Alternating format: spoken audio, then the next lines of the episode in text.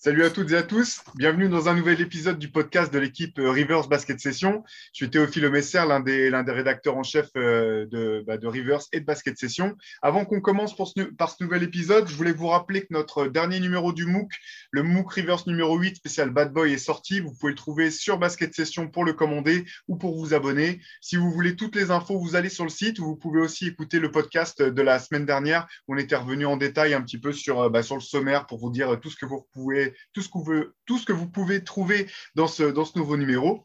Euh, voilà, euh, pour cette semaine, on a pas mal de choses euh, à, discuter, sur lesquelles discuter avec vous. Bah, pour me rejoindre, comme chaque semaine, maintenant vous le savez, je suis rejoint par les deux plus fines plumes de la rédaction, Antoine Pimel et Shai Mamou, fidèle au poste, comme chaque semaine.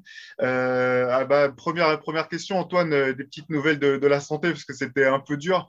Pour, pour, tout vous dire, si vous avez lu ces articles, sachez qu'il était emmitouflé avec Oudi, couette, euh, gants même pour taper euh, sur l'écran, taper sur le clavier, c'était pas pratique. Comment ça va, Antoine? Ouais, écoute, ça va mieux. Après, on sent que j'ai été en quarantaine euh, pendant longtemps. La barbe, les cheveux, là, ça commence à pousser, mais, mais écoute, ça va. Et le col roulé, le col roulé alors que tu habites dans le sud-ouest, quand même, il faut, il faut noter. Ouais, mais c'est pas si chaud. bon, Chai, je vois que tu as, ton bronzage de Floride de, de mi-saison, là, à peu près. Ouais, mais, et pourtant, je sais pas, Antoine a réussi à me contaminer un peu à distance parce que moi aussi, je sors d'une petite crève, mais mais ça va. Ok, bon, bah, écoutez, on va, on va faire ce qu'on ce qu'on va, on va donner le maximum. Hein. On sait qu'on n'a pas le plus gros potentiel ni le plus gros talent, mais on va donner le maximum, comme les blue collars qu'on est. Des Eduardo Nadjen. voilà, exactement. Allez, on est mort de, mort d'un journaliste, on va essayer de faire le job. Euh, pour commencer, justement, on parlait de, de, bronzage et de soleil, on va parler de, de Phoenix. Euh, bon, c'est pas, c'est pas, une, c'est pas et ce n'est plus une surprise. Euh, équipe qui cartonne en ce moment en NBA. Euh, en début de semaine, il y avait le choc étant attendu euh, face à, Golden State et aux, Warriors. J'ai du mal décidément aujourd'hui pour voir un peu qui est la meilleure équipe actuelle de, la ligue. première, première question, peut-être tout simplement, est-ce que, parce qu'on n'a pas eu trop l'occasion de reparler de cette équipe depuis le début d'année, est-ce que vous êtes surpris, vous, au bout du compte, par ce début de saison canon de Phoenix? Bah, euh, bah oui, oui, et, oui et non. Euh, oui, parce que là, la, série de victoires sur laquelle euh, sont lancés les Suns, elle est quand même exceptionnelle. Hein, c'est pas tous les jours que ça arrive. oui, parce qu'on en avait discuté en fin de saison tous les trois. On, s'était dit qu'ils avaient peut-être profité d'une configuration favorable, même en jouant très bien et, et en proposant voilà, un super basket. On pensait quand même qu'il y aurait peut-être bah, le fameux coup de l'effet de surprise qui se dissipe. On le voit pour d'autres équipes dans la ligue. Sauf que là, le, noyau dur est resté. Il y a toujours Chris Paul. C'est donc euh, surprenant, euh, oui, parce que c'est extrêmement fort et un peu plus que ce qu'on attendait. Et, et, non, parce que la stabilité est là et qu'on avait déjà vu euh, en playoff notamment que c'était extrêmement solide déjà. Antoine, qu'est-ce que. Ouais, moi, moi je suis surpris, mais c'est peut-être la preuve que, je ne connais rien. Non, je, je rigole, mais c'est vraiment l'équipe que j'arrête pas de sous-estimer depuis plus d'un an maintenant. Chaque, à chaque fois, à chaque étape, je suis là à dire ouais, mais non. Et du coup, moi, clairement, je voyais vraiment le coup de. Pour moi, Phoenix, c'était Miami dans la bulle, quoi. Même si c'est un peu nuancé, mais. Et au final, non, l'équipe est très forte. Et du coup, oui, je, suis, surpris, je suis surpris par la série. Je, je pensais effectivement que ça allait un peu rentrer dans le rang. Par contre, c'est une équipe que j'ai vu quand même jouer pas mal de fois cette saison. Et du coup, si je me base juste sur le niveau de jeu, sur la manière dont ça joue, au final, qui gagne 18 matchs de suite, c'est pas surprenant en fait. Ils sont vraiment rodés. Euh, c'est une équipe qui se connaît, mais pas seulement parce que fait, quand je dis ça, c'est très difficile à expliquer. Antoine, je, je vais t'attendre juste ouais, une seconde. ouais, juste, y a, ta barbe a tellement poussé pendant, euh, pendant ta crève que du coup, tu as, as, le micro qui frotte contre. Euh, tu as, le micro qui frotte, on t'entend pas, euh, pas super bien. Alors attends, je vais tenir les. Voilà, parfait. C'est mieux comme ça. Ouais, je, je, voulais dire, c'est une équipe qui se connaît, mais pas seulement parce que les joueurs se connaissent. Je sais pas si, si tu veux, c'est comme si l'équipe, elle avait une espèce d'âme. Et, et elle sait exactement collectivement ce qu'il faut faire à tel ou tel moment du match pour gagner de telle ou telle manière. Et ça, c'est impressionnant. Bah oui, je, partage. Alors c'est marrant, effectivement, on a vu cette discussion en fin de saison dernière. C'est vrai que, bah, enfin, c'est pas. Tu étais peut-être le plus sceptique à l'époque, Antoine, sur euh, même sur, le, sur, les, sur les chances de Phoenix de, de re-signer Chris Paul et, et sur euh, est-ce qu'il avait plus de chances de jouer le titre à nouveau à Phoenix ou en, en allant peut-être dans une des équipes de LA parce que c'était les, les, rumeurs euh, de l'époque. Finalement, bon, la question était, vraiment valable. Ce qui, est, intéressant, ce qui est, ce qui est, bien vu du côté, côté de Phoenix, c'est que leur pari, pour l'instant, paye, dans le sens où leurs jeunes continuent de progresser. Euh, dans des mesures, euh, plus ou, enfin, des mesures plus ou moins importantes. Euh, Chris Paul est, effectivement et le collectif, Chris Paul au sein du collectif et ce collectif, ce que tu disais là, on sent que maintenant le fait d'être passé par, par les finales, d'avoir réussi à taper les, les, Lakers au premier tour l'an dernier avec un Chris Paul un peu diminué, même si bon, Anthony Davis aussi s'est blessé, ça les a certainement confortés dans leur force. Et maintenant on sent qu'ils sont, alors je ne veux pas dire sur, sur pilote automatique parce qu'ils jouent de manière très concernée à chaque match, mais il y a des automatismes de jeu offensif, défensif qui sont euh, bah, de plus en plus impressionnants, je trouve. C'est l'équipe la mieux préparée de la NBA, chaque soir. Je pense que Monty Williams, il y a. Je me souviens plus, il a été élu coach de l'année ou c'est Thibodeau? Non, Thibodeau. Thibodeau, ouais. Voilà, Monty Williams, il faut qu'il en prenne quand même. Voilà, S'ils si, sont premiers, s'ils finissent premiers en saison régulière, je pense qu'il y aura droit. Hein. Après, ça dépend toujours, les critères sont toujours un peu différents. Tu as toujours euh, le coach qui, qui surperforme, enfin, qui, qui, a la tête d'une équipe qui surperforme, qu'on n'attendait pas euh, et, qui va peut-être le prendre, alors que et, les autres vont considérer que les Suns étaient attendus. Donc, euh, mais ouais, je, suis d'accord avec toi, l'équipe est archi préparée. Et moi, je voulais parler de Chris Paul parce que c'est, je le trouve incroyable de, sérénité, de leadership dans le jeu. Là, il, est meilleur passeur, deuxième ou troisième meilleur intercepteur. L'adresse est, est, encore excellente il est vraiment en contrôle de tout, euh, sans, chercher à sans éclipser les autres. C'est-à-dire que tout le monde peut s'exprimer cette année dans l'équipe. Euh, même un match sans Devin Booker qui s'est blessé là comme cette nuit, euh, ils ont joué sans Booker, ça s'est quand même bien passé. D'autres arrivent à step up un peu. Et voilà, et Chris Paul en constante au milieu qui, gère tout et qui, qui, continue de très bien défendre pour son âge. Souvent, tu as des joueurs qui plongent avec l'âge ou qui se concentrent sur d'autres secteurs et je le trouve, je le trouve excellent. Si ses stats étaient un peu plus euh, ronflante, on va dire, euh, ce serait un candidat au MVP pour moi. Le terme valuable, Chris Paul, euh, il l'incarne complètement, je trouve. Sur, sur valuable, j'ai une petite stat, c'est quand même la troisième fois que Chris Paul, dans sa carrière, il mène une équipe à une série d'au moins 17 victoires. Ah avec trois franchises différentes, avec les Clippers, avec les Rockets et avec les, les Suns.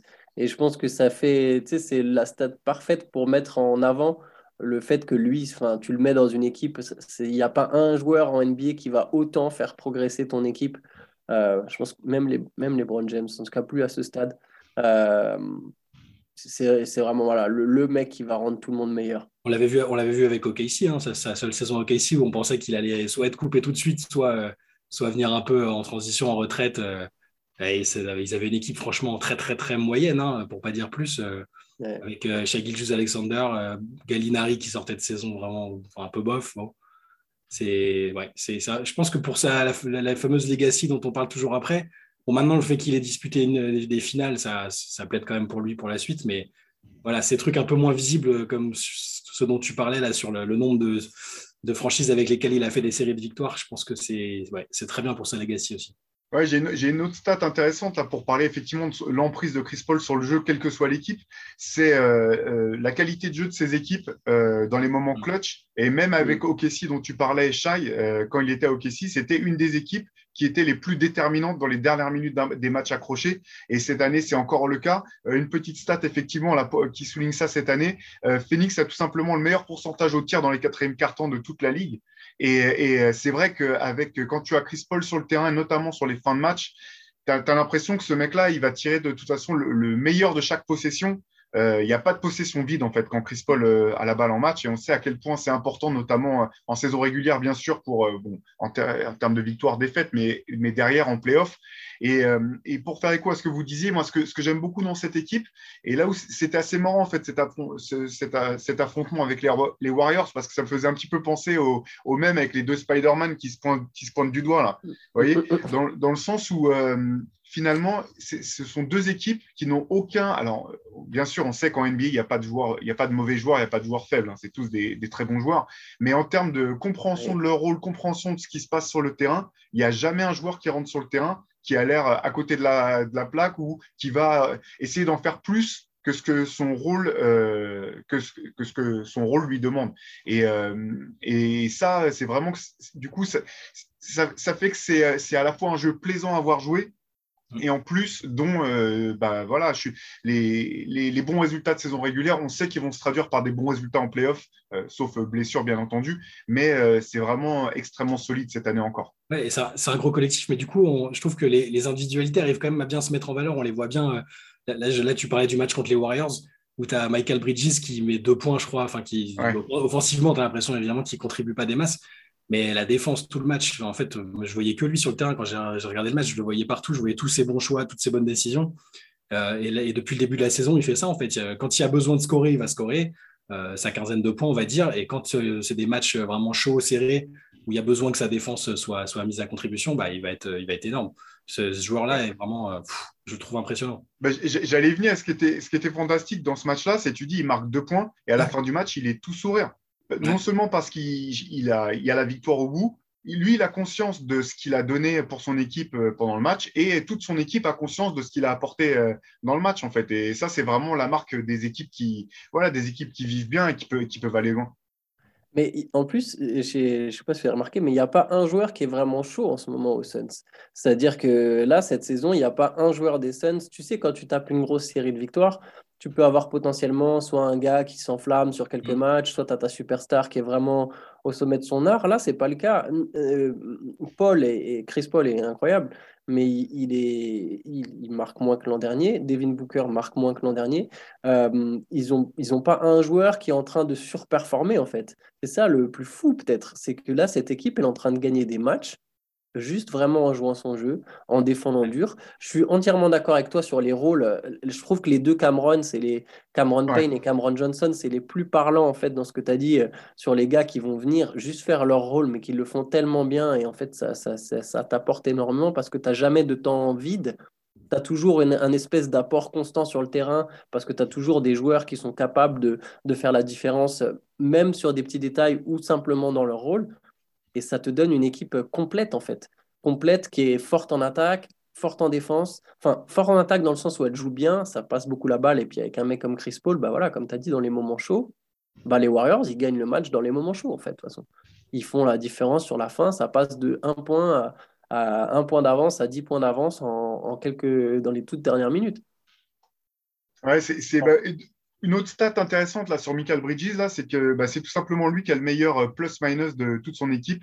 8,5. Euh, euh, ses stats, vite fait, il est à 54% au tir, presque 40% à 3 points. ce, qui intéresse, ce que je trouve intéressant avec ce joueur, c'est que si ces, stats, ces stats en fait, n'ont pas particulièrement progressé par rapport à l'année dernière, par contre, sur le terrain de visu l'aspect visuel, on sent qu'il y a une progression, on sent qu'il y a une prise de, confiance. Euh, il y a encore euh, tout un, pan de son jeu, je pense qu'il n'a pas du tout eu l'occasion d'explorer encore, notamment dans la création, parce que quand on joue avec Chris Paul et Devin Booker, euh, bah, c'est normal, on n'a pas forcément des tonnes de pick and roll à jouer, à jouer en match, mais, mais c'est un peu la même chose, même, le même, la même impression que j'ai avec DeAndre Ayton. Moi, je continue d'halluciner sur, sur la, la, manière avec laquelle il joue lui aussi son rôle sans jamais faire la gueule. Il n'y a jamais une possession, un système qui est créé pour lui. Il va chercher ses points en rebond, en ouverture de pick and roll ou, euh, ou euh, simplement en étant, en étant, comment dire, en étant opportuniste et avec une qualité quand même et une efficacité qui, qui continue de, de, de m'impressionner à chaque match. on sent que ces joueurs-là, leur, progrès se, se voit pas forcément dans les statistiques, mais ils se voient au bout du compte bah, dans une belle série de victoires comme ça. Et, euh, et bah, c'est une équipe qui a vraiment de, qui a de beaux jours devant, devant elle, je pense. Ouais, et tu, reparlais de Bridges, mais à chaque, à chaque fois que je le vois et que, bah, qu'il est bon, je repense au fait que les, Sixers l'avaient sous la main et, qu'ils l'ont laissé euh, le soir de la draft. C'est toujours facile avec le recul maintenant de dire ça, mais c'était un joueur dont, voilà, dont aujourd'hui ils auraient besoin et dont ils avaient besoin même les années précédentes et qu'ils n'ont pas, pas conservé. Et, ce qu'ils ont fait avec, euh, il avait échangé contre euh, Zaire Smith qui a finalement jamais quasiment joué à NBA et un futur premier tour qui n'a pas été très très probant. Et c'est voilà, un what if euh, assez fou. C'est un gars de, de, Philadelphie avec euh, sa mère qui bosse pour, euh, pour la franchise à un moment. Enfin bref, c'est voilà. Ouais, c'est bah, c'est clair.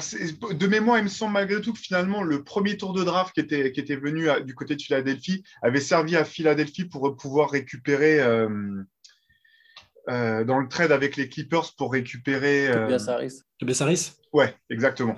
Donc, donc, euh, mais par contre, tu as raison sur le, sur le long terme. Aujourd'hui, est-ce que tu préférais avoir pu, euh, je ne sais pas, avoir eu suffisamment d'argent pour prolonger Jimmy Butler et avoir Michael Bridges dans ton équipe plutôt que, euh, plutôt que d'avoir l'effectif qu'ils ont, euh, c'est effectivement un what vraiment, vraiment intéressant. J'ai une autre stat intéressante sur Devin Booker. C'est marrant parce qu'on pense tous, euh, quand on pense Devin Booker, on pense shooter d'élite. Au bout du compte, son point faible, peut-être depuis le début de sa carrière, c'était son adresse à trois points, qui avait rien d'extraordinaire. Et cette année, c'est la première année où il passe les 40% de réussite à trois points, donc avec une, adresse de loin qui est, qui est, à la hauteur de, de, son standing. Et donc là aussi, on voit, bah, on voit des progrès même chez, chez un mec comme Devin Booker. Euh, le travail continue de payer. Donc, euh, donc cette équipe est dangereuse. Euh, alors après, j'ai regardé un, petit peu en détail, parce que la question qu'on peut se poser, bien entendu, c'est de savoir est-ce que c'est la meilleure équipe euh, NBA actuelle euh, La victoire face aux Warriors de, de cette semaine, ça sera un résumé peut-être un peu court, je pense, de, de, de se baser uniquement là-dessus, parce que quand on creuse un petit peu du, au niveau des stats et des stats avancées, etc., on voit quand même que les Warriors, d'un point de vue chiffré, gardent une, légère avance sur, sur, sur les Suns. Par contre, c'était quand même vraiment intéressant de voir, euh, on en revient un petit peu là, c'est que ce match-là qui a été serré euh, jusqu'au bout, finalement, c'est effectivement euh, les Suns qui ont réussi à le prendre, et notamment en, comment dire, en maximisant, au maxi, en, maximisant, en tirant le, le, meilleur profit plutôt du point faible des Warriors qui reste leur balle perdue. Exact, j'allais y venir. Y compris dans les fins de match. Et donc, cette qualité de jeu, bon, on sait que c'est un match de saison régulière. Stephen Curry était particulièrement maladroit euh, parce que très bien défendu aussi. Euh, on, pourra voir dès ce soir, d'ailleurs, dans le rematch, dans le, ouais, le, le, match retour, ce que ça donnera. Mais malgré tout, ces informations-là, elles sont, elles sont intéressantes. Oui, j'allais te dire, euh, si tu es un fan des Warriors, tu peux aussi voir ce match comme les Warriors se sont tirés une balle dans le pied, en fait. Tu pourrais te dire que les Warriors l'ont perdu tout seul. Je te dis pas que c'est la vérité, je te, dis juste que c'est un autre, euh, une autre manière de voir le match et que ça se défend aussi pour les Warriors de se dire non, non, mais attends, on est plus fort, on l'a juste perdu en, en, perdant énormément de ballons. Euh, avec un Curry très maladroit, et, même pas que Curry, toute l'équipe est maladroite. Est maladroite. Ils, ils, mettent nettement moins de shoot que les Suns, ils perdent plus de ballons, et au final, ils sont dedans tout du long. Donc tu vois, eux-mêmes peuvent se dire non, mais attends, on n'a rien à la... on n'est pas loin. Je, pense d'ailleurs que les Warriors vont mettre fin à la série des Suns ce soir. Et du coup, je suis pas. C'est la, c'est le meilleur. Je sais même pas, c'est le meilleur collectif de la ligue. C'est, oui, si, ça, se joue entre Golden State et Phoenix. Mais je pense que ce soir, Golden State va gagner. S'il s'il gagne à nouveau en, les maintenant sous les 100 points, ce qui est quand même pas banal quand tu joues contre une équipe comme les Warriors euh, qui joue sur ce rythme-là avec ce scoring-là, s'ils font ça deux fois, euh, ce sera plus qu'un avertissement et à mon avis, euh, ils espéreront les recroiser le plus tard possible en playoff. Ils ont battu Brooklyn aussi, hein, d'ailleurs, dans, leur série. Ouais, match qui était, qui était, vraiment intéressant aussi. Euh, c'est bien que tu le soulignes, Antoine, parce que c'est pareil. Phoenix a mené de 20 points à deux reprises dans le match. Brooklyn est revenu systématiquement pas loin, mais malgré tout, dans les moments chauds, dans les moments où peut-être le momentum pouvait vraiment basculer, Phoenix a systématiquement trouvé les ressources pour remettre un petit coup, euh, un petit coup de boost ou un petit resserrer un peu les écrous en défense pour remettre euh, les Nets à, distance. Et ça, j'ai trouvé que c'était particulièrement impressionnant dans ce match-là. Et eh, petite question, juste petite question. Est-ce que vous, est-ce que vous voyez Phoenix gagner? Je sais que j'ai déjà votre réponse, mais alors, ou alors est-ce que vous, non, je vais la tourner autrement. Est-ce que vous pensez que c'est les grands favoris pour le titre? Non, c'est pas les, je dirais pas les grands, c'est pas les grands favoris, mais euh, dans une configuration où ils n'ont pas de blessés, euh, ils gardent cette dynamique-là, euh, où Chris Paul arrive à peu près frais en playoff, Ayton Booker aussi. Bah, ils sont pas loin, d'être favoris à l'Ouest. On disait encore la semaine dernière ou il y a deux semaines que, l'Ouest était assez ouvert cette année parce qu'il n'y avait pas d'énormes équipes qui se dégageaient, même malgré le bon début de saison des Warriors. Euh, ouais, j'ai envie de te dire qu'ils sont. Moi, je les vois euh, dans les deux favoris de l'Ouest sans, sans, problème. S'ils sont pas, si Chris Paul n'est pas là, oui, ça saute évidemment, mais c'est pareil pour tout le monde. Non, mais, mais pas du coup, tu les vois pas grands favoris au titre. Toi, Théo, est-ce que tu les vois grands favoris au titre? Moi, j'ai pas. Euh, alors, je vais, je vais redire un petit peu comme, comme ça. Je suis pas cette année, j'ai n'ai pas l'impression qu'il y, ait deux grands favoris au titre, en fait. Mais par contre, moi, je les vois clairement quand même parmi, euh, bah, les grands favoris au titre, avec peut-être, euh, si je devais sortir dans les, trois meilleures équipes. Ouais. Moi, je dirais honnêtement, même si leur euh, bilan reflète toujours pas tout à fait ça, je vois Milwaukee, Phoenix et les Warriors comme étant les trois plus grands favoris pour le titre à l'heure actuelle. En tout cas c'est les trois, équipes qui, en regardant un petit peu ce qu'ils ont fait par le passé, en voyant les moments où ça joue, euh, m'ont fait la plus forte impression cette année. Pour rajouter les, Nets, les Nets avec KD en forme, je crois que ça, devrait aller aussi. Même, avec le, bazar autour de Kyrie et tout, je pense que ça devrait aller quand même. Concernant Phoenix, toujours là, euh, j'écoutais un podcast de, journaliste Zaclo d'ESPN qui notait quelque chose de vraiment intéressant d'un point de vue plus structurel de comment, comment est structurée cette équipe en attaque. Et c'est marrant parce qu'en fait, elle fonctionne un peu à l'envers de ce que toutes les autres équipes font. C'est-à-dire qu'elles ne prennent pas énormément de tirs à trois points, elles prennent peu de tirs euh, proches du cercle c'est une, équipe qui a basé son jeu sur les forces de ses deux meilleurs joueurs, Chris Paul et Devin Booker, sur les, les longs tout et les, tirs à deux points, les tirs à mi-distance. Et ce qui est intéressant, c'est de voir que toutes les défenses NBA, les 29 autres défenses NBA sont structurées pour défendre le tir à trois points et, euh, et les, tirs de, les tirs de près. Et, on pourrait dire que, enfin, du coup, structurellement, même cette équipe de Phoenix est faite pour, euh, est, faite bah, pour cartonner en saison régulière ça c'est sûr. Et après en playoff, c'est pas si simple non plus de revoir ces plans euh, défensifs euh, euh, qu'on a qu'on a bossé pendant toute une saison pour les réadapter à une équipe, même si chaque année on sait que les ajustements jouent un, grand rôle. Donc ça c'est aussi intéressant de voir. C'est toi qu'on parlait tout à l'heure, Antoine, de l'impact de Monty Williams sur sur le jeu de Phoenix, mais c'est vraiment intéressant à, souligner, je trouve. Mais Evan Turner avait été visionnaire. Il y a, 3 ou quatre ans, il avait dit mais de toute façon, vous pouvez vous moquer mais de mon tir à trois points, mais en playoff, ce qui fait la différence, ce sera le mi-distance parce que plus personne défend cette zone. Les Suns, euh, Chris Paul et Devin Booker, euh, tu, peux miser sur les pourcentages, sur les analytics, mais c'est des mecs qui, eux, à mi-distance, ils, mettront euh, toujours suffisamment de points pour, pour, pour, vraiment te faire douter. Et, et comme tu as dit, c'est pas facile de changer ses plans défensifs d'un coup en plein mois de mai en se disant mince il y a Chris Paul qui vient de mettre quatre paniers euh, en tête de raquette euh, dans le quatrième quart-temps. Qu'est-ce qu'on fait? Est-ce qu'on lui laisse encore ces tirs-là? Est-ce qu'on est qu'on s'adapte? Et puis si on s'adapte, est-ce que Jake Roder et Cameron Johnson ils vont nous tuer à trois points, etc. etc. C'est très intelligent. Ouais, et puis surtout, c'est vrai qu'avec un joueur comme, euh, comme Chris Paul qui a vu tous les types de défense possibles dans sa carrière, qui a une espèce de, d'ordinateur, limite, tu n'as pas besoin de prendre le temps mort avec un mec comme ça. Tu sais que si euh, la défense s'adapte, il va quand même trouver la faille pour, euh, pour aller à, pour, pour, trouver la enfin, il va, il va finir par trouver la faille. Et, et son quand même, sa, sa réussite sur les tirs de, des deux elbows là, au coin de la, coin de la raquette, c'est quand même impressionnant. Quel que soit le type de défense, on, limite, tu sais que c'est euh, le panier certainement le, le, plus sûr de Phoenix. Si jamais ils ont besoin d'un deux points, il va jouer un pic et chercher un tir là. Et c'est, quand même, euh, il est quand même machinesque, comme dirait euh, Julien de Schuitner, mm. notre, notre, collègue sur, sur, sur, la réussite à cet endroit-là. petit, ouais, juste pour annoncer, donc ce soir, ils jouent contre les Warriors pour essayer de gagner un 19e match, ça, 19e match de suite 19e match de suite, c'est ça exactement. Euh, ils ont déjà euh, remporté, euh, établi le nouveau record de la franchise en battant Détroit. Et ensuite, lundi face aux Spurs, vendredi contre, contre les Celtics. Ça va être intéressant de voir euh, effectivement les performances de cette équipe sur les prochains matchs, surtout si Devin Booker est, encore ménagé euh, suite à sa, blessure à la jambe. Euh, là aussi, voilà, les prochains matchs donneront peut-être des indications fortes aussi sur la capacité de cette équipe à pouvoir se priver d'une de ses stars sur plusieurs matchs et à continuer à enchaîner les résultats. C'est clair. Mais au bon, au final, ils ont déjà fait le boulot. Hein. Ils, vont finir dans le top 2, top 2 à l'ouest. Euh. Ouais, les, de toute façon, les séries de victoires, c'est un peu. Euh, en saison régulière, c'est sympa. Euh, ça peut, tu peux te rapprocher des, records et machin, mais au final, c'est pas.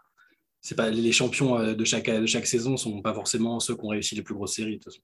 Ouais, les Houston Rockets le savent euh, d'ailleurs amèrement. Euh, allez, bah, justement, après, après le soleil, on va passer euh, sous le ciel un peu plus plombé de New York. moi, pour l'occasion, j'ai sorti mon superbe t-shirt qui, qui, m'avait gentiment été envoyé par les amis de, de Knicks France. New York, alors derrière l'euphorie de la saison régulière dernière, parce que déjà dès les playoffs, ça commençait à être un peu plus compliqué après la série face à Atlanta. Euh, début de saison euh, plus que poussif, vu encore une fois au vu de, la saison précédente. Beaucoup de déceptions de la part des, fans euh, de, l'équipe new-yorkaise. Bah, même chose que pour Phoenix au bout du compte. Est-ce que vous aviez vu, est-ce que vous aviez vu venir les problèmes que New York rencontre cette année? Est-ce que c'est une surprise? Comment vous avez vécu ça? Moi, pour le coup, oui. enfin, les problèmes. C'est-à-dire que je trouve que c'est comme c'est l'étiquette New York Knicks, comme tu parlais d'enflammade, voilà, on s'enflamme sur les Knicks déjà parce que c'est une des équipes les plus populaires, c'est une équipe mythique, c'est une ville mythique, c'est une salle mythique. Donc, donc forcément, quand les Knicks marchent, même un peu bien, on a tendance à, à enrober euh, le truc euh, et à, rendre ça un peu plus beau que ça ne l'est réellement. Si ça avait été les Grizzlies qui, qui faisaient exactement la même saison que les Knicks l'an dernier, on aura serait passé complètement à la trappe. Mais si on reste réaliste, déjà sur ce qui s'est passé l'an dernier et sur l'effectif de cette année, pour moi, il n'y avait pas matière à aller jouer de toute façon le. Même s'ils ont fini quatrième l'an dernier, il n'y a pas matière à aller jouer le top 3. On est encore très loin des Nets ou des, ou des Bucks à, l'Est. Donc au final, aujourd'hui, ils fassent une saison un peu en demi-teinte euh, tout en gardant un bilan positif. Bah, moi, ça ne me surprend pas. Ah, ah, vous voyez peut-être une victoire euh, de plus que ce qu'ils ont actuellement, mais je ne suis pas surpris que cette équipe euh, bah, voilà, ne soit pas en train de dominer la conférence Est ou ne soit même pas une des locomotives de la conférence Est. mais ce qu'il faut dire, c'est que ils ont. Enfin là, on dit qu'ils ont fait un mauvais début, enfin un mauvais début de saison, un début de saison mitigé. L'entame, a été bonne en fait. Euh, ils ont dû gagner quelque chose comme les quatre, euh, enfin comme quatre matchs sur cinq au début, avec des matchs un peu curieux, la double prolongation à Boston et tout ça. Euh, en fait, je ne suis pas ultra euh, alarmé parce que je vois des Knicks, un peu, ça se cherche un peu. Le cas de Kemba Walker est un peu peut-être symptomatique parce que, on se concentre beaucoup dessus parce qu'un joueur comme ça, ancien All-Star sorti de la rotation, ça, ça peut toujours choquer, même si euh, il fait quand même bien le job, il est sur le banc, il tourne la serviette, il a l'air assez impliqué. Je ne suis pas hyper alarmé parce que c'est extrêmement serré à l'Est. une série de 2-3 victoires et tu repasses dans le top 4 quasiment. Euh, mais c'est pas surprenant, comme tu disais, parce que euh, il y a toujours ce que l'effet de surprise qui est difficile à, reproduire sur deux saisons de suite. Le recrutement a été euh, correct sans être fabuleux. Tu as Julius Randle qui est beaucoup plus surveillé que l'année dernière parce que c'est devenu un All-Star qui, dont, tu attends qu'il fasse ses stats. Donc, moi, je les attendais à peu près dans les mêmes eaux que l'année dernière en termes de classement et je suis pas sûr que ce soit, que ce soit impossible que ça se reproduise comme ça. Par, contre, je, je m'auto-corrige, ils sont plus en positif. Ils ont perdu leurs deux derniers matchs, donc ils sont juste neutres. Et, mais par contre, là, ce que tu dis sur le fait que c'est serré à l'Est, mais justement, je trouve ça presque un peu dangereux pour eux, parce que je suis d'accord avec mm. toi, avec deux, trois victoires, tu peux remonter. Mais en même temps, ça veut dire qu'il y a une vraie concurrence cette année à l'Est. Il y a beaucoup d'équipes qui marchent bien. Moi, je me souviens qu'en début de saison, j'avais écrit quelque part que que les Knicks seraient plus près des Raptors ou des Pacers mm. que, que, que, des, que des, des, Nets ou des Bucks. Et je pense que c'est ça aujourd'hui. C'est une équipe qui, qui, est, qui est plus proche du milieu du tableau du haut du tableau. Et du coup, tu as intérêt par contre à gagner des matchs parce que la les places en playoff, elles ne seront pas faciles à aller chercher. Euh, il y a pas mal de bonnes équipes. Et leur recrutement, tu sentais l'envie de surfer sur, sur l'année dernière, sur la saison dernière, en se disant bon, bah, on signe euh, Kemba Walker et Evan Fournier, qui sont quand même deux noms, deux scoreurs, allez, on va aller un peu plus haut. Mais au final, euh, est-ce que c'est pas. Ce... Enfin, non, c'est pas forcément se précipiter, mais on, voit bien que c'est pas des joueurs qui aujourd'hui font passer l'équipe dans une autre dimension. Et sur le papier, euh, sur le papier ça, ça, pouvait faire sens, entre guillemets, hein, le, le recrutement, parce que euh, leur, grande force l'année dernière, c'était la défense. On a écrit plein de fois sur le fait qu'ils avaient des, stats avancées hyper euh, bah, très euh, Thibaudienne, quoi. une équipe qui défend fort, qui même contre les meilleures équipes. Donc la logique de se dire on prend des joueurs offensivement forts et pas spécialement ultra doués en défense, ça pouvait se tenir pour l'histoire de renforcer. Sauf que là cette année, l'esprit défensif, l'ADN défensif, on le retrouve quand même beaucoup moins. prennent plus de points, j'ai pas le net rating euh, défensif sous les yeux, mais je pense que c'est quand même moins fort. Les, les titulaires, quand ils jouent ensemble, euh, bah, là, ça a changé. Euh, Thibaudot a changé la, le, line-up de départ, mais euh, c'était pas bon, quoi. Bah, justement, je, vais y venir là. Le, fameux 5 de départ, Fournier, Walker, Randall, Robinson et Barrett. Parmi les, les 5, les cinq qui, qui, qui, sont retrouvés sur le terrain et qui ont joué un, nombre de minutes, une minute suffisamment intéressant pour qu'on puisse s'y intéresser, c'était tout simplement le 5 de départ avec le, le pire plus-minus de, des Knicks. Et dans le même temps, leurs cinq de remplaçants qui a le plus passé de temps sur le terrain ensemble avaient le meilleur plus-minus de toute l'équipe. Et donc, et c'est là où. Attends, attends. Ouais, vas-y, vas-y, Antoine. Non, juste, juste, euh, juste sur ça, c'est même pire que ça. C'était le deuxième plus mauvais 5 de toute la NBA. Il n'y a que les Rockets qui faisaient pire. C'est-à-dire que même le Thunder. Attends, attends, attends. Et j'ai presque un doute là. C'est bête, j'ai plus mon papier sous les yeux, mais, euh, oui, c'était catastrophique. Ça faisait pire que le, que le 5 du Thunder et des Pélicans, de tout ce que tu veux. C'était vraiment un 5 kata. Et oui, et ce qui nous, ce qui nous, interloquait un peu en interne, on en a discuté un peu entre nous, c'est que c'était difficile quand même de comprendre comment un, coach aussi défensif que Tom Thibodeau pensait pouvoir avoir un 5 majeur euh, qui euh, soit rentable en ayant euh, en alignant à la fois Kemba Walker qui est totalement vraiment incapable de défendre. On l'avait déjà vu à, Boston. Parfois, c'est même pas le manque d'envie, c'est problème de genoux plus une petite, un format qui fait que les défenses exploitent trop facilement ces, lacunes. Julius Randle qui est capable de faire les efforts mais qui n'est pas non plus un stopper. Et Evan Fournier qui, pour le coup, fait les efforts euh, je pense que ce n'est pas un défenseur honteux, euh, loin s'en faut, mais qui n'est pas non plus un, euh, dont, l'atout majeur n'est pas la défense. Donc, aligner ces trois joueurs ensemble dans le 5 de départ, c'est, je pense quand même, c'était quand même un pari gonflé. Je veux dire, pour que le, pour que l'impact global puisse être positif, il fallait que, il aurait fallu qu'offensivement, ce 5-là cartonne vraiment un, un, autre régime. Quoi. Et c'est même pas le cas. Exactement. même, là, avec le nouveau, nouveau line-up, euh, tu peux te demander si ça, ça, peut tenir la route parce que tu as. Enfin, euh, cette nuit contre Chicago, ils ont joué avec. Euh, donc Evan était toujours dans le 5, hein, mais il y avait Alex, Alex, Alex, Burt et Quickly, c'est ça? Ouais. Oui, parce que Barrett était absent. Ouais, Barrett était absent. Donc, non, Quickly sort du banc. Ouais, donc c'est est-ce que est-ce que là sur même à court et moyen terme est-ce que c'est suffisant pour là, là, dans ce match-là, ils ont, ils ont réussi avec le cœur, ils ont effacé une vingtaine de points de retard, ils sont revenus, euh, mais il manque, euh, il manque une, espèce d'étincelle qu'il y avait l'année dernière où euh, ça s'accrochait et ça, ça, renversait les situations. Il, manque un peu ça, je trouve, cette année, même des joueurs comme Mitchell Robinson qui, qui a un bon protecteur de cercle, mais là, je, je le vois moins à son avantage.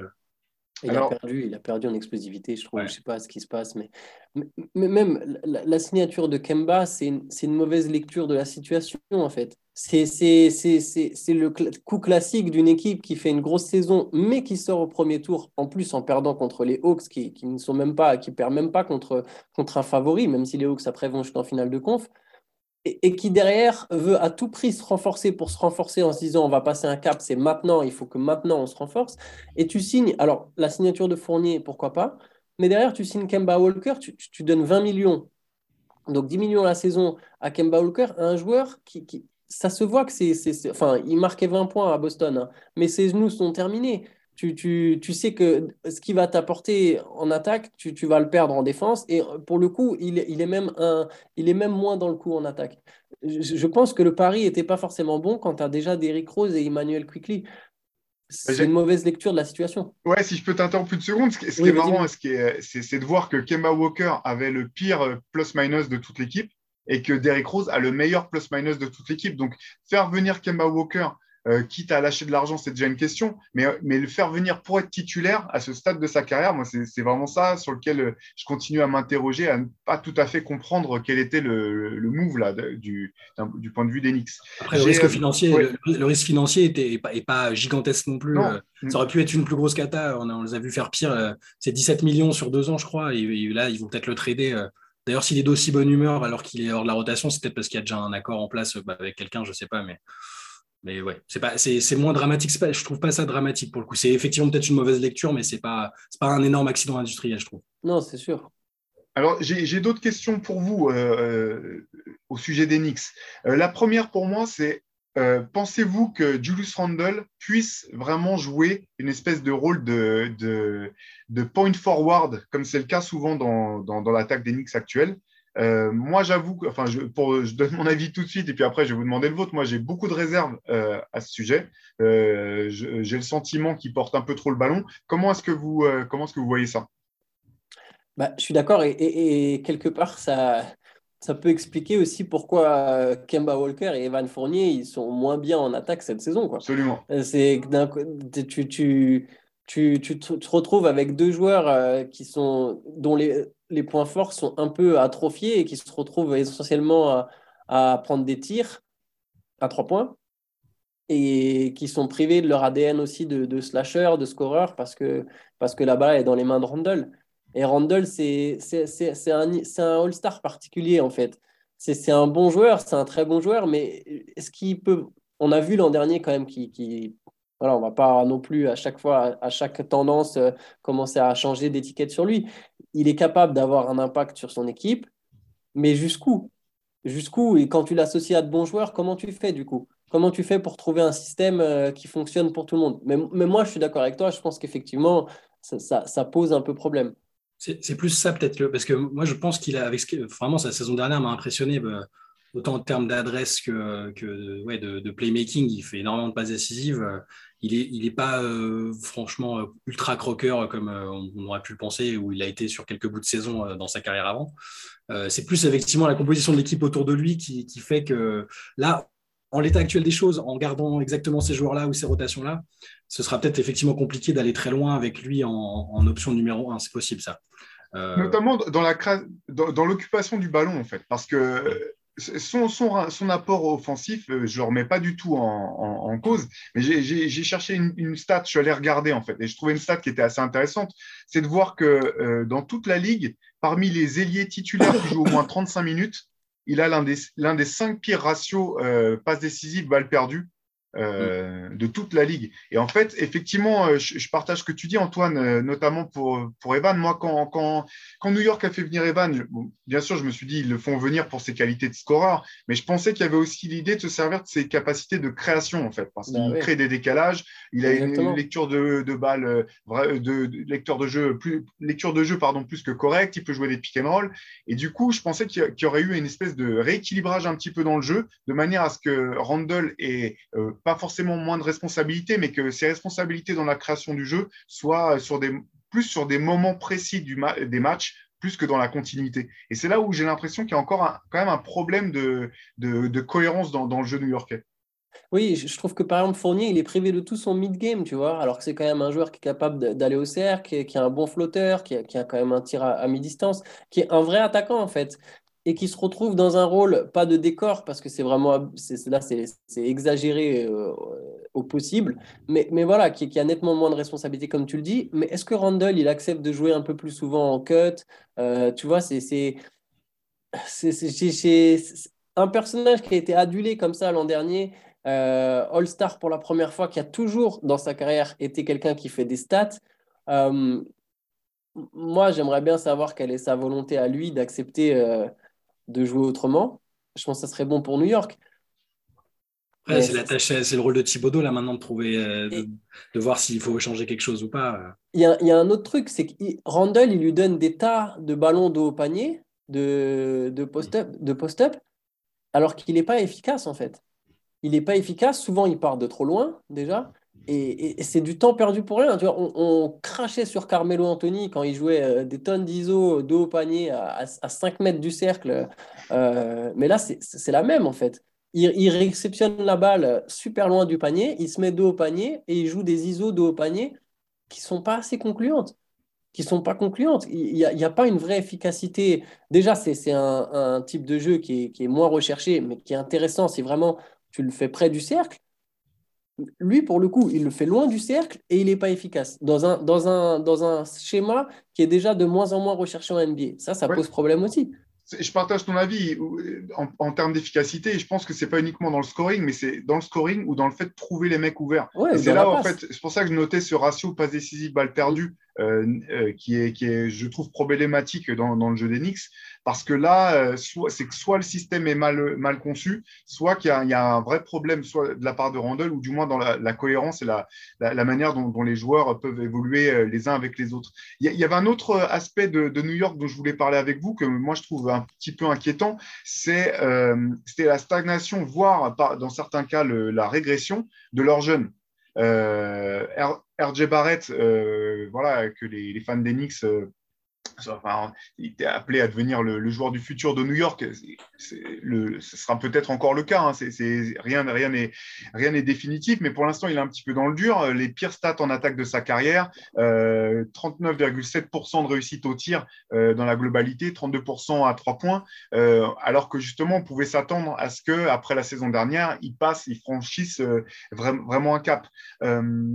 Globalement, même Quickley, que, encore une fois, euh, joueur intéressant que les fans d'Enix euh, adorent, euh, il n'est pas, si on regarde d'un point de vue statistique en tout cas, même si lui fait partie du, comme on, en parlait tout à l'heure, du, 5 majeur le plus efficace de New York sur ce début de saison, on n'a pas le sentiment non plus qu'il ait réellement franchi un cap.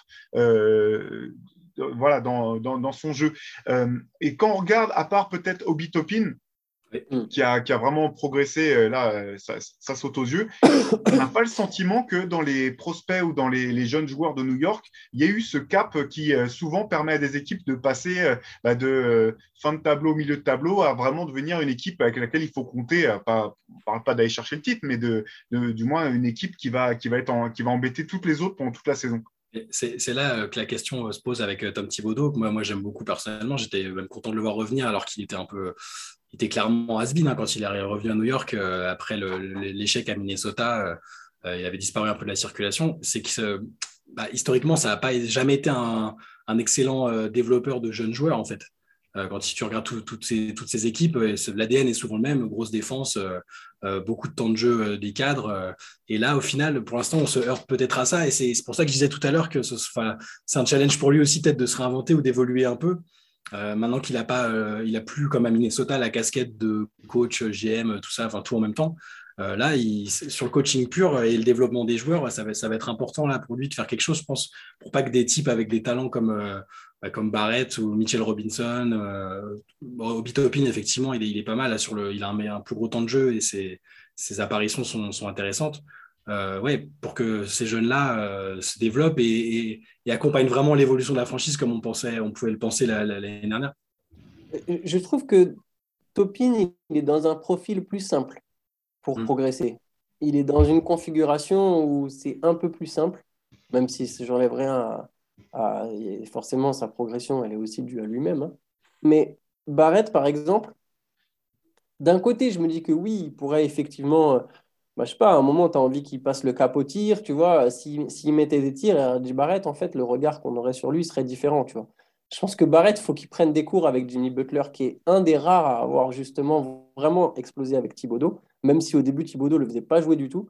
Mais, et il a réussi, tout en restant dans le système, à finalement montrer, attendez, non, non, mais le système, il peut tourner autour de moi. Donc, ce qui est fort, de progresser au point où tu, où tu, tu, te dis, ah bah tiens, je peux être la star de l'équipe. Et ça s'est passé quand même sous Thibaudot, même s'il y a eu des circonstances. Euh, mais, mais Barrett, pour revenir sur Barrett, est-ce que je trouve qu'il n'est pas mis dans la bonne disposition, en fait.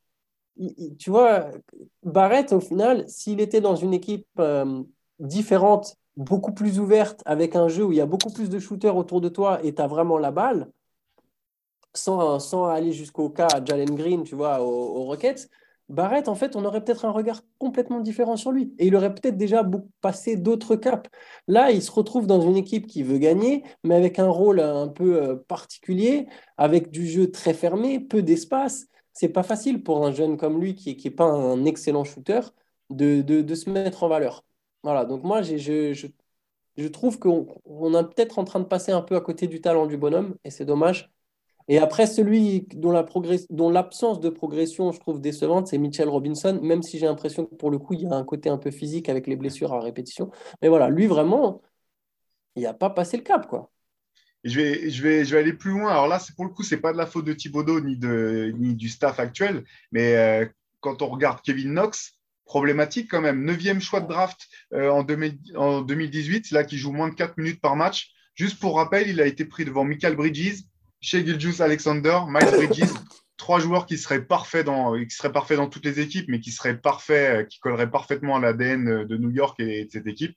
Et là, on voit aussi euh, comment, euh, bah, quand tu es faible et que tu ne tu fais pas les bons choix, enfin, il suffit pas de, se dire on va tanker, on va, on va être mauvais, c'est pas grave, on va avoir des opportunités d'aller drafter relativement haut. Euh, quand on se rate derrière la draft, ça a vraiment des impacts dramatiques sur, sur la suite. Et même quand tu te rates pas, il faut savoir développer tes jeunes. Quoi. Mm. Et ce n'est pas leur point fort. Euh, on a bien vu. Et, alors, Nilikina n'a pas non plus percé au Mavericks, mais tu vois, tu as, plein de joueurs comme ça. Des, ils ont eu Trey qu'à un moment, ils ont eu Manuel Moudier, ils, ont eu un tas de, talents euh, de, jeunes gars euh, qu'ils n'arrivent pas à développer. Alors là, j'ai citer des, des, joueurs qui ne sont pas forcément développés ailleurs non plus, mais, mais voilà, Mitchell Robinson, R.J. Barrett, je pense que dans d'autres équipes, avec d'autres staffs, ça pouvait donner des joueurs nettement plus intéressants. Ouais. Euh, un sentiment sur euh, la suite de la saison, là, notamment avec euh, l'éviction plus ou moins, enfin, si, enfin, on, peut, utiliser ce terme, l'éviction de, Kemba Walker de, la rotation. il y a quand même eu du mieux, là, globalement, avec Alec Burks dans, le 5. Comment est-ce que vous voyez la suite de la saison pour, New York?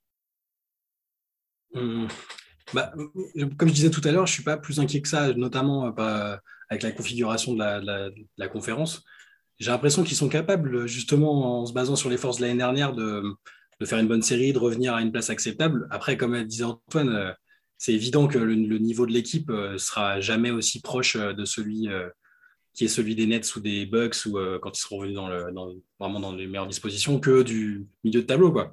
Mais je, les vois, je les vois ouais, retour, finir autour de la cinquième place, sixième place.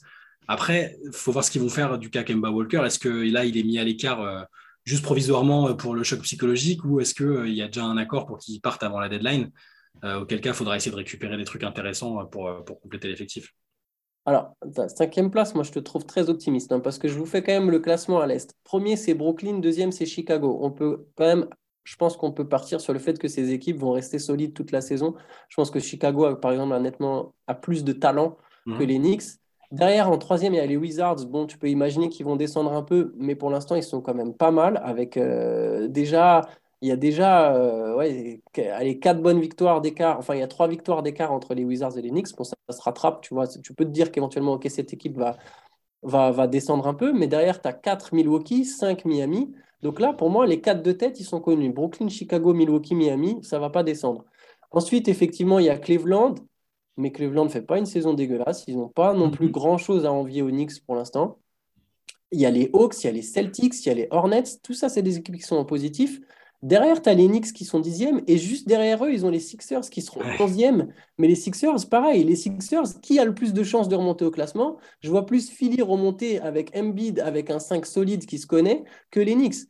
Après, bon, j'ai dit ça, mais je reste euh, moi aussi pas trop pessimiste. Je pense que c'est une équipe New York qui peut effectivement euh, montrer de bien meilleures choses si elle trouve un meilleur équilibre dans sa rotation. C'est-à-dire que si à un moment, Thibodeau, il arrive à trouver euh, l'ensemble où voilà, le 5, euh, et, tu, sens qu'il y a le talent et qu'il y a les moyens pour que les deux, pour au final trouver un espèce de, schéma où, où, tu ne te prends plus des valises de 20 points en premier quart-temps parce que ton 5 est à la rue. Il y a moyen de, de trouver un, voilà, un juste milieu. Et je pense que s'il arrive à le trouver, New York sera meilleur que, que Charlotte, que. que, mais, mais après, est-ce que, est que l'objectif, est-ce que cette année, l'objectif, euh, compte tenu de l'effectif qu'il y a et tout, est-ce que c'est vraiment de faire beaucoup mieux qu'un premier tour de playoff? Est-ce que est, ce qu'ils sont pas plutôt dans une démarche comme avait fait Brooklyn il y a quelques années, de dire regardez, on est solide, on est, c'est plutôt propre, bien, bien foutu, euh, et du coup pour convaincre des joueurs plus, euh, plus huppés après de, de, venir quoi. Parce que là, là, objectivement, même si tu les imagines en playoff et même sur la dynamique de l'année dernière, bah, au niveau talent, ça reste limité dès que tu, dès que tu tapes des adversaires plus, plus chauds quoi. Bah oui, je pense que ça passe pas un tour, mais... voilà, ils, ils seront peut-être déjà satisfaits s'ils font un bon premier tour. Euh, je les vois pas. Euh, s'ils ont des attentes euh, plus élevées que ça, c'est qu'ils sont pas réalistes.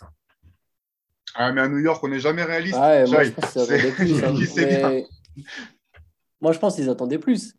Je sais pas ce que tu en penses, Théo, mais je pense qu'ils se voyaient faire mieux que l'an dernier, en fait. Bah, c'était clairement l'objectif affiché euh, de la part des fans et même de, la part effectivement de, du, management qui a essayé d'aller chercher des joueurs établis pour justement confirmer les, bons résultats de l'année dernière.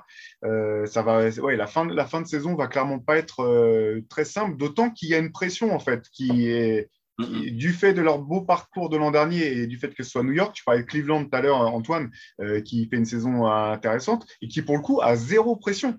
Parce que Cleveland, s'ils accrochent le, le play-in tournament, c'est laisse tomber. C'est comme si LeBron revenait gagner un troisième titre. Euh, on n'est pas loin de ça, quoi.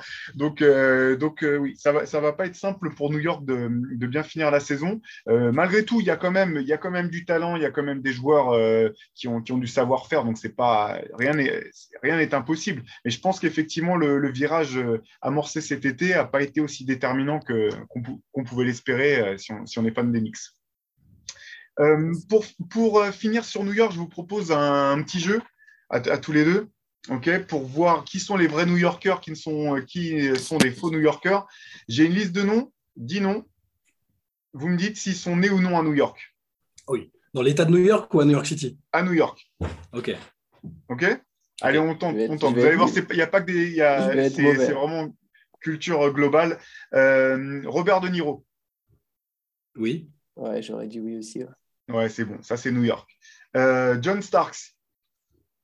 Euh, Non. non. Effectivement, une idée de, de là où il vient? En Virginie ou un coin comme ça?